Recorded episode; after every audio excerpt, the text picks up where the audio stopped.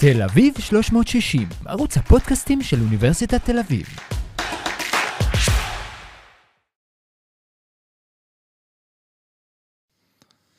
שלום וברוכים הבאים לפודקאסט של אה, מרכז אלרום לחקר מדיניות ואסטרטגיית אוויר וחלל באוניברסיטת תל אביב. אה, מרכז אלרום אה, הוקם בשיתוף פעולה בין אוניברסיטת תל אביב לבין חיל האוויר, על מנת לרתום את תחומי המחקר האקדמיים לפיתוח ולקידום תשתית מחקרית אינטרדיסציפלינרית בתחומי אוויר וחלל. אני תומר פדלון, ואיתי נמצאים שני חוקרי המרכז, דניאל רקוב, ודוקטור אה, שרה פיינברג. איתם משוחח על אה, מחקרם שיצא בפברואר 23, אה, השפעתה הגוברת של האוכלוסייה האזרחית על שדה הקרב המודרני, מבט על מלחמת רוסיה-אוקראינה. המחקר אה, עוסק בתפקידה של האוכלוסייה האזרחית במלחמה מכמה נקודות מבט. הוא מציג את נקודת המבט הרוסית, מציג את נקודת המבט האוקראינית, נקודת המבט המערבית, אה, והוא דן ביחסי הגומלין בין הצדדים המעורבים בכמה רבדים שונים, אה, לרבות היעדים האסטרטגיים של כל אחד מהצדדים, גישתם כלפי האוכלוסייה, ומציג גם את סל הכלים העומד לרשות כל אחד מהצדדים המעורבים, לרבות הצבאי, הכלכלי והתודעתי שהפך כל כך רלוונטי בעולמנו המודרני.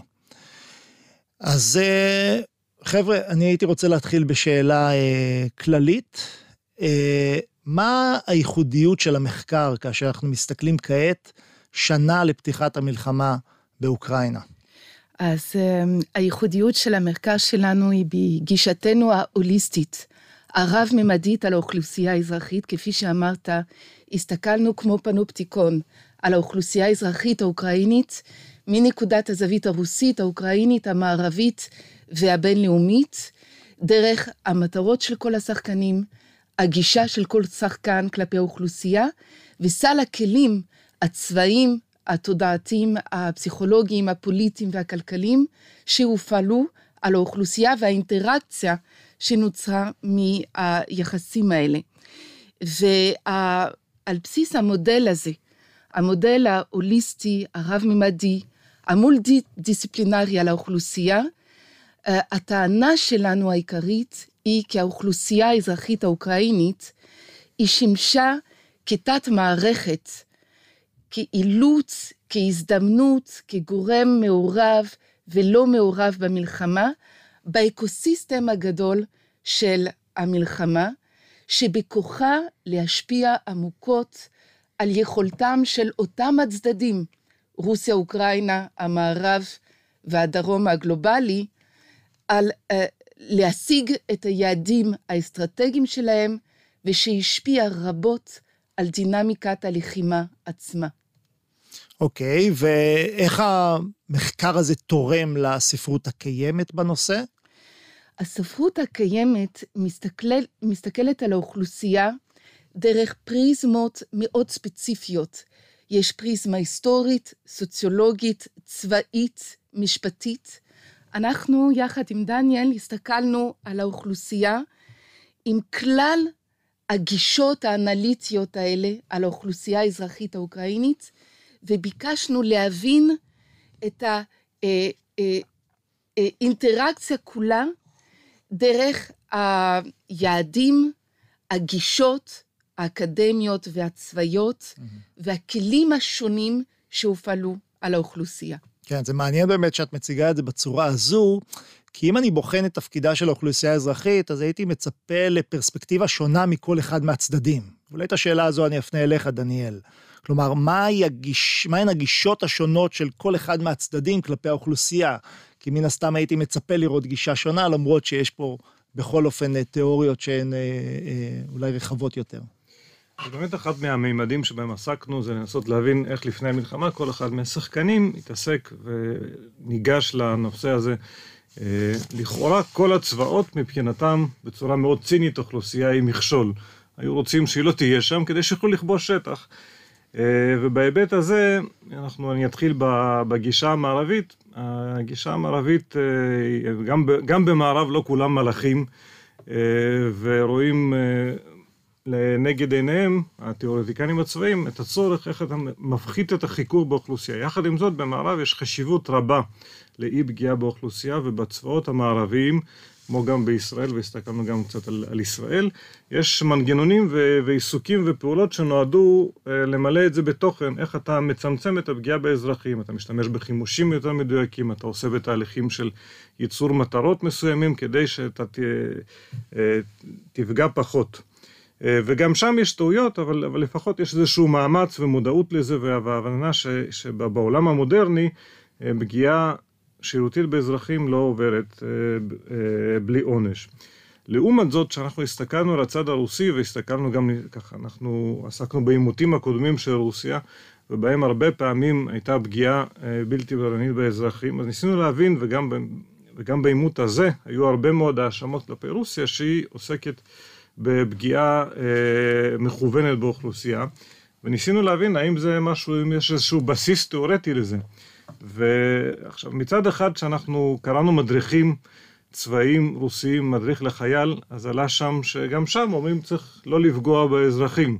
אה, אבל כשאנחנו ניסינו להבין האם יש איזשהו מנגנון ולימוד והתעסקות עם זה, האם יש מנגנון אכיפה, האם יש ענישה בנושא הזה בצבא רוסיה כשמישהו גונב או בוזז או אונס, אה, אז, אז לא מצאנו משהו כזה, ולהפך, מצאנו בכמה מדריכים אה, כל מיני הסברים שיכולים להשלים עם זה, למשל במישור הדתי, איך אתה, איך, איך אתה חי עם זה אם אתה פוגע בחיי אדם, אבל יש, אתה יכול למצוא הצדקות דתיות.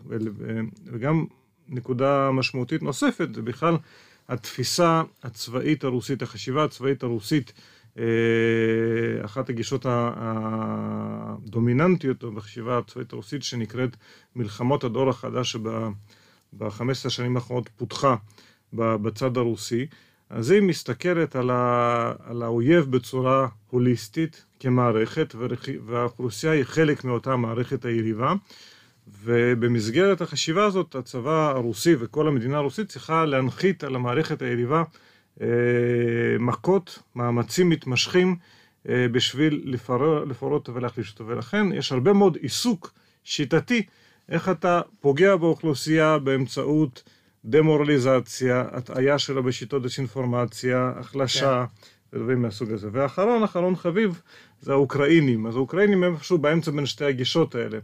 אה, אז האוקראינים, קודם כל, בניגוד לרוסיה או למערב, אין להם איזושהי חשיבה אימפריאלית. הם, יש להם חשיבה איך הם מגינים על השטח שלהם. גם האוקראינים, מעשית, אנחנו יודעים שהם, אה, שלא לא הכל אה, הולך שם כמו, ש, כמו שארגוני זכויות אדם היו רוצים. אבל, אבל כשהם מגינים על השטח שלהם, אז גם ארגוני זכויות האדם וגם החברה המערבית נמצא קצת יותר סלחנית אליהם, אבל בכל מקרה, גם לא מצאנו שם איזשהו... מסד תיאורטי של אה, לפגוע בשביל בכוונה לפגוע. כן, ומעניין שאתה אומר שאין פה כוונה תחילה לפגוע, כי בעצם אנחנו יודעים במאה ה-20 שחלק גדול מהמלחמות כן הייתה מטרה ראשונית לפגוע בבטן הרכה של האוכלוסייה האזרחית, כדי לשנות את קבלת ההחלטות במדינה ולהיכנע הרבה פעמים.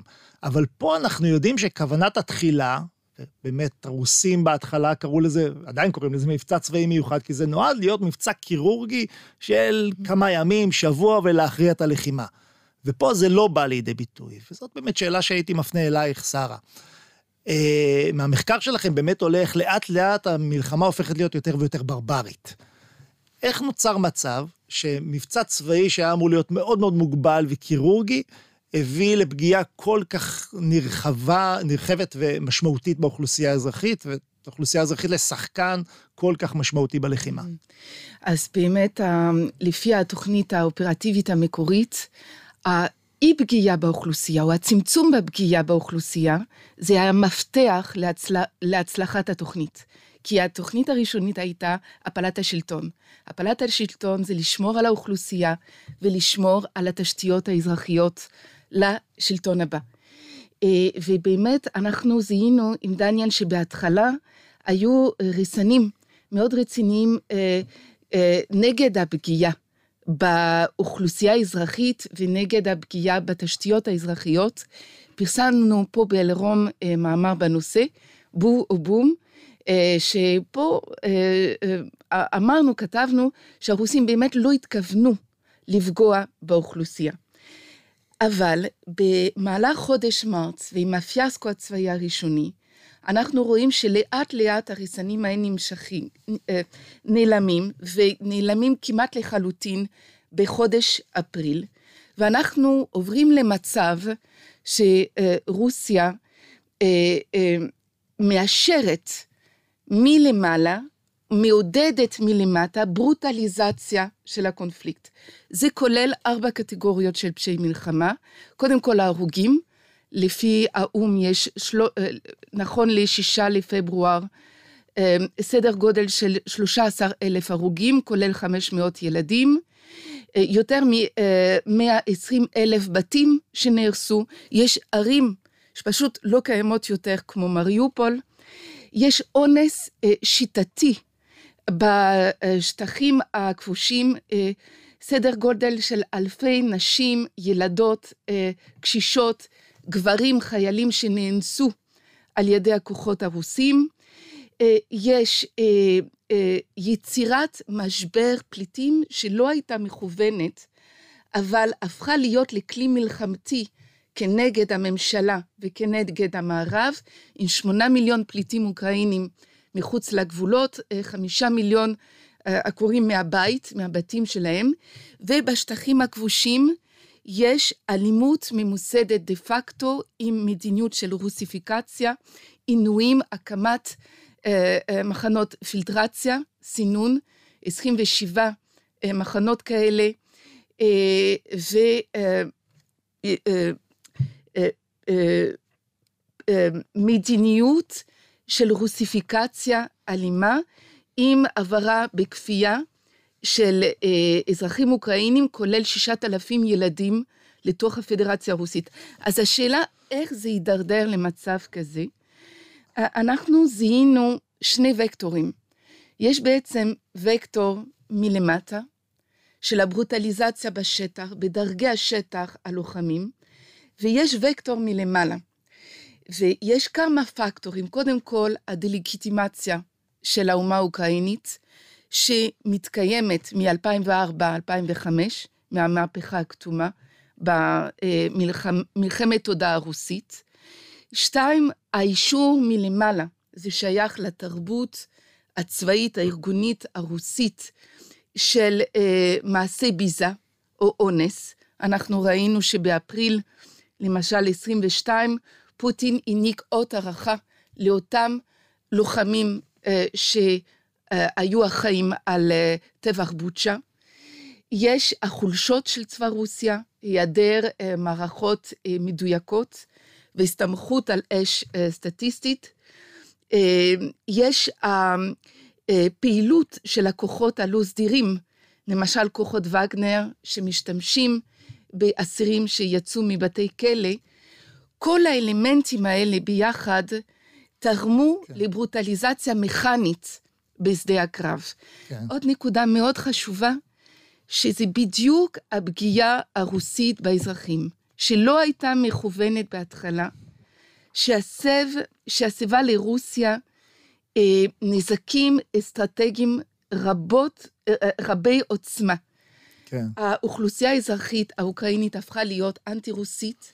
זה בזכות הפגיעה שזלנסקי הצליח לגייס את התרומה הצבאית והכלכלית הבינלאומית, אה, וזה בזכות הפגיעה שהמערב אה, הסכים להפוך את הסכסוך הרוסי-האוקראיני לסכסוך גלובלי, כן. מהממד הלוקאלי לממד הגלובלי. עכשיו, מה שמעניין באמת בפרספקטיבה הזו, שברבריזציה כזו, ברוטליזציה כזו, כפי שהדגשת, אולי במלחמות לפני מאה שנים היינו יודעים עליהם רק בתום הקרבות, רק אחרי שהסתיימו הקרבות.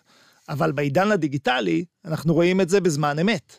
ודניאל, באמת, מה התפקידה של החזית הדיגיטלית פה, מכל הצדדים המעורבים?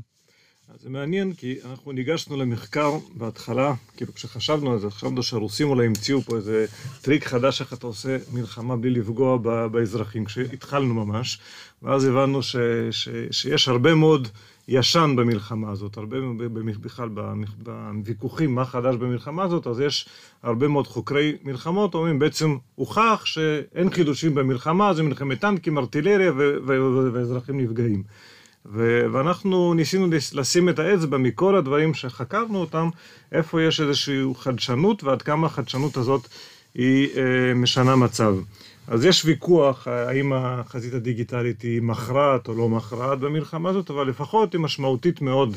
וראינו, אה, אחד, כל אחד מהשחקנים מעורב פה, וגם האוכלוסייה הייתה מאוד מאוד משמעותית בחזית הדיגיטלית, וכמו שאמר אחד ה... חוקרים פה בפקולטה, שלא יכול להיות ש-40 מיליון איש חמושים בפלאפון, בסמארטפון, לא משנים את, את שדה המערכה. אז, אז מהזווית האוקראינית, קודם כל, כל הישות המדינית הזאת האוקראינית היא מתקיימת ויש לה עוצמות פנימיות בזכות החזית הדיגיטלית. כי הרי הרוסים ניסו לקחת, לנתח את המערכת הרוסית, האוקראינית היריבה ולסדוק אותה ולהחליש אותה. ובאמצעות כלים דיגיטליים ההנהגה האוקראינית מצליחה, איפה שזלנסקי נמצא עם פלאפון, שם נמצאת אוקראינה, אז כל עוד זלנסקי לא, בחר, לא ברח, והוא נמצא, הוא משדר את המסרים שלו למיליוני אזרחים אוקראינים, אז הוא מצליח ללכד אותם, ל, אה, לרתום אותם להגנה, לרתום אותם להתנגדות עממית.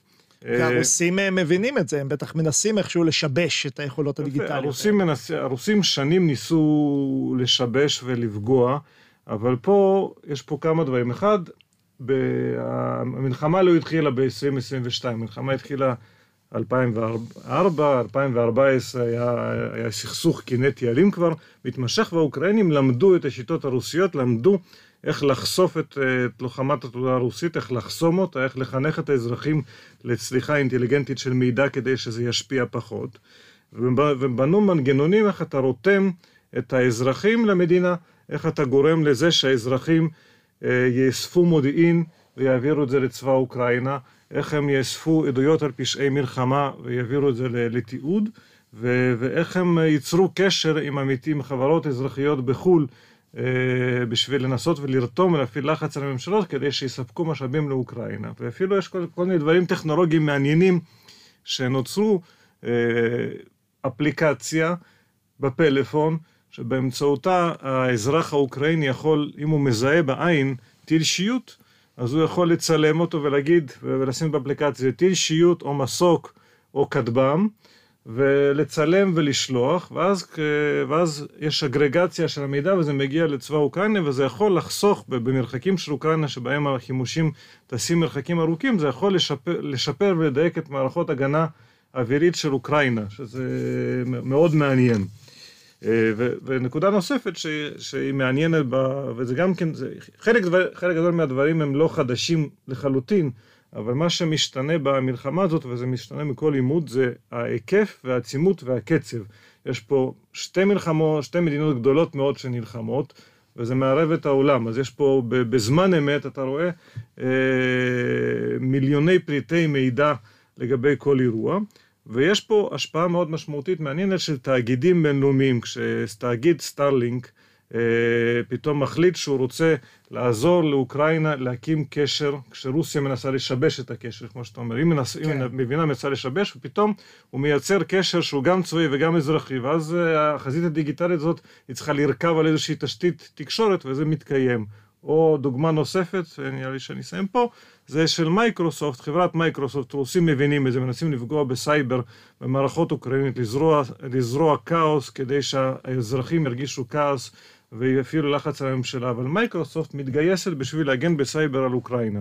כן, שזה באמת מרתק למדי שאנחנו רואים פה מלחמה במאה ה-21 עם שחקנים חדשים, מייקרוסופט כשחקן, המעורבות של אילון מאסק. ומצד שני אנחנו רואים ברוטליזציה במלחמה הגדולה ביותר באירופה מאז 1945.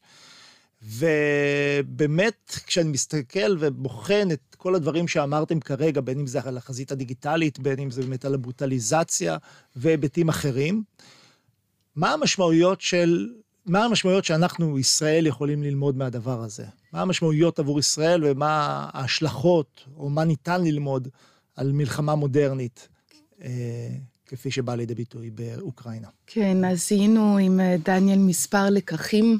עבור ישראל כמובן שקשה להשליך לקחים מדויקים מהמלחמה הזו, אבל בהחלט יש לקחת בחשבון יותר מבעבר את הפקטור האזרחי בתכנונים האסטרטגיים והאופרטיביים של מדינת ישראל.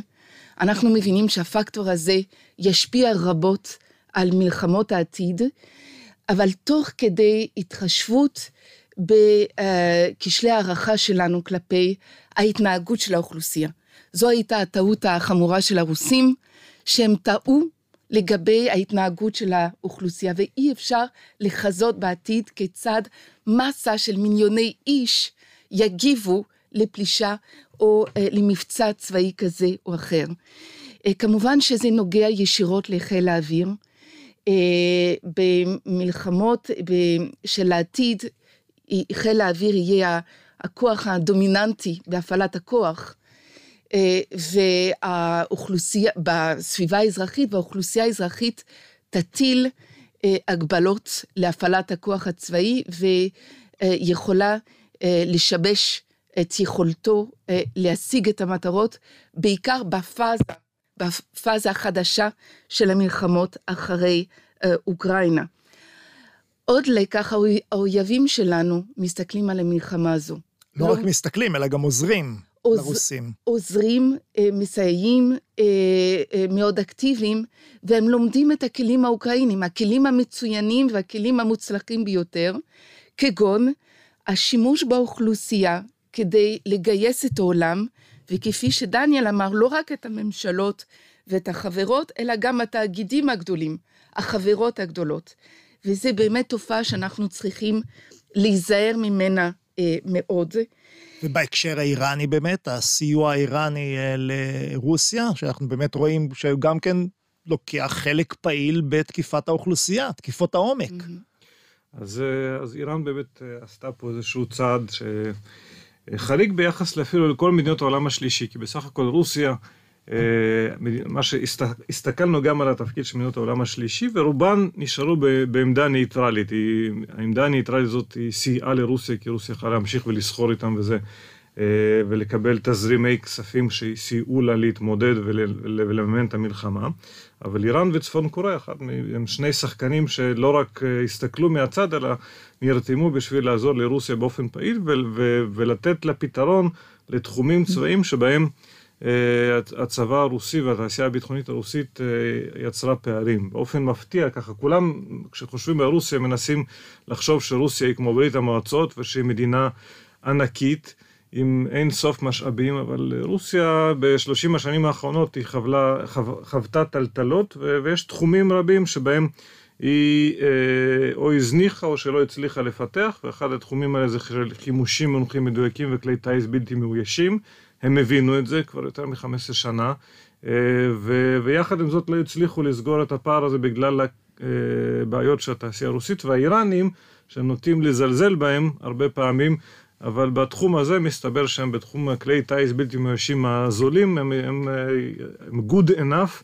ו- ויצרו הרבה מאוד uh, כלים שהם uh, זולים uh, ש- ומספיק מדויקים, וכאילו אם הטיל הרוסי המדויק הרוסים התחילו את המלחמה, אז הוא צריך לטוס אה, אותו מרחק והוא עולה מיליונים, אז האיראנים מצליחים לייצר אה, חימוש בעשרות אלפי דולרים, והרוסים, זה עזר להם מאוד. כן, הייתי אומר שמפרספקטיבה שלנו, אנחנו, אולי הייתה לנו הערכת יתר של היכולות הרוסיות, ואולי קצת הערכת חסר של היכולות האיראניות, כפי שבא פה לידי ביטוי.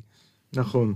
ועוד נקודה מעניינת במלחמה הזאת, וזה גם כן, האיראנים העניקו לרוסים כלים באמצעות כלי טיס בלתי מאוישים לנהל אה, מתקפות עומק שיטתיות. אה, עכשיו, לצבא רוסיה זה משהו שהוא חדש. הרוסים אוהבים ככה, חוקרים להגיד להם שהם הרבה מאוד, הם טובים מאוד בתיאוריה הרבה פעמים, אבל לא מספיק טובים בפרקטיקה. אז הרוסים כבר בשנות ה-80 הגו את החשיבה של שימוש שיטתי בנשק מדויק, אבל לא היה להם נשק מדויק, אז לא, חוץ מהתיאוריה לא היה להם מה לעשות.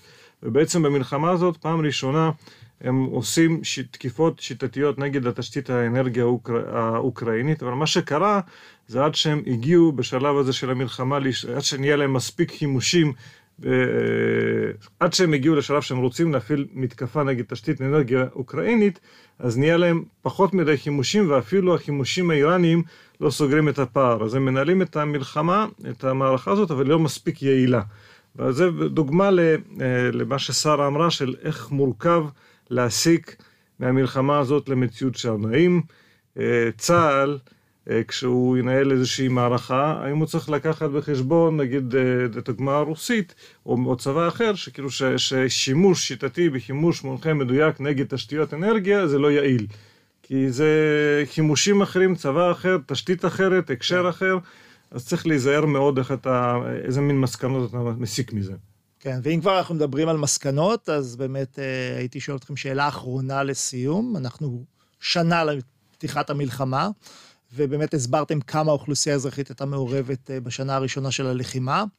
מה הערכותכם להמשך הלחימה, לא בכלל, אלא ספציפית לגבי האוכלוסייה האזרחית ותפקידה בשנה האחרונה, של, בשנה הקרובה? למרות שנקווה שהמלחמה הזאת תיגמר אה, מהר יותר, אבל בעתיד הקרוב, או הנראה לעין? אמ, מה שאנחנו זיהינו במחקר, ולהערכתנו, להערכתי, זה יהיה רלוונטי גם לשנה הקרובה, שהרוסים כישלו כישלון מובהק בניסיון להפעיל, אה, אה, להכריע, אה, להפעיל לחץ פסיכולוגי, תודעתי, צבאי על האוכלוסייה ולהשיג דרכה יעדים אסטרטגיים וצבאיים. ואנחנו רואים שאוקראינה השתנתה לגמרי. אנחנו לקראת אומה חדשה בהיסטוריה של אוקראינה הצעירה, בהיסטוריה של הריבונות האוקראינית, היסטוריה מורכבת. אנחנו רואים עם אחר, ולדעתי הרוסים הצליחו, מה שהאוקראינים לא הצליחו לפני, לגייס חברה אידיאולוגית, פוליטית, רוחנית, בצורה אה, בלתי רגילה, ולכן הערכה שהאוכלוסייה עצמה תמשיך להיות שחקן פעיל שכן ישפיע לטובה במלחמה. רוצה להגיד שבהמשך לסוגיה הזאת של תקיפות עומק, מה שגם כשהתקיפות האלה הצליחו, אז ראינו שגם כשיש מחסור עצום בחשמל ובאנרגיה, אז נוצר בעצם חוזה, אמנה חברתית חדשה בין הממשלה לבין האזרח. האזרח האוקראיני הסתפק בהרבה פחות שירותים מהממשלה, ונכון היה אה, לסבול שיבושים בחשמל ובחימום ובשירותים נוספים, ובעצם הוא אפשר ככה לאוקראינה אורך רוח. ומה שאנחנו רואים, ש, אה, וגם מה שאנחנו שומעים עכשיו סביב ה... אה, למלחמה, ש, אה, שהאזרחים האוקראינים נכונים להמשיך ולהילחם. יש פה, הסתעסקנו קצת בקשר בין המנהיג לציבור. אז מצד אחד המנהיג אה, הוא נוטע תקווה בציבור והציבור נותן לו, נותן לו את הגיבוי הציבורי שלא לוותר. ואנחנו רואים ש, שנכון עכשיו סקרי דעת קהל באוקראינה מצביעים שיש לגיטימציה לאוקראינה להמשיך ולהילחם ולא לעצור. אה, ו, אה, ו, ואם אנחנו נראה שבשדה הקרב יש, אפילו נגיד זלנסקי ירצה אה, לוותר, אני לא בטוח שהוא יכול היום. כי, mm. כי הציבור מגביל אותו. עוד נקודה מעניינת להסתכל זה מה שזה דווקא, לא, לא התעסקנו במחקר הזה בציבור הרוסי, אבל גם הרוסים לומדים את אותו הדבר, ולא, וזה נושא לשיחה אחרת, אבל גם רוסיה מנסה לרתום את הציבור שלה בכלים חלקם כלי כפייה, אבל חלקם uh, כלי תודעה חזקים מאוד, ו- ו- וגם פה מעניין ש- שהציבור הרוסי הוא לא מהווה אילוץ על, uh, על פוטין. כלומר, אם, הייתי, אם אני הייתי צריך לסכם את דבריך בהערכות לשנה השנייה של המלחמה, מלחמה שבין השאר באיזשהו שלב הגיעה לברוטליזציה כזו שנועדה לשבור את הרוח של העם האוקראיני. למעשה, אם אני אאמץ את המילים של שרה, רוממה את העם האוקראיני, ולמעשה נוצר פה נרטיב חדש בהיסטוריה של העם האוקראיני. כן, יש פה לידתה של אומה מחדש, לידתה מחדש. אה, ואני אגיד עוד, עוד איזה לקח ש, ש, שככה, שלא הזכרנו, יש, יש עוד כמה לקחים שלא הזכרנו, אבל לי הוא חשוב. חושב שעלה מהמלחמה הזאת אה, כנקודה למחשבה לפחות, של החשיבות של מנגנוני ריסון כוח של צבא, מנגנונים פנימיים. שהצבא אה, פועל בשביל לרסן את עצמו, אז, אה, אז זה בסוף מתרגם לזה שיש לו לגיטימציית פעולה יותר גדולה. אם הוא לא מרסן, אז הרבה, ואנחנו לא משווים בין אה, צה"ל לצבא רוסיה, אבל כשהוא לא מרסן, אבל זה יכול, אה, זה מגביל את הסיכון להיווצרות של אירועים שיכולים בבת אחת לשלול הרבה מאוד מלגיטימציה שלו, ולכן אני חושב שמה שמצאנו והדגשנו, שזה חשוב ל... גם לציין את החוזקות של, של צה"ל שעוסק בזה הרבה. וזו נקודה לשימור. מעניין מאוד. אה, דניאל רקוב, דוקטור שרה פיינברג, תודה רבה לכם. תודה לך, דוקטור תומר פדלון. ואני מקווה שנתראה בפרק הבא של הפודקאסט של מרכז אלרום לחקר מדיניות ואסטרטגיית אוויר וחלל. אה, להתראות.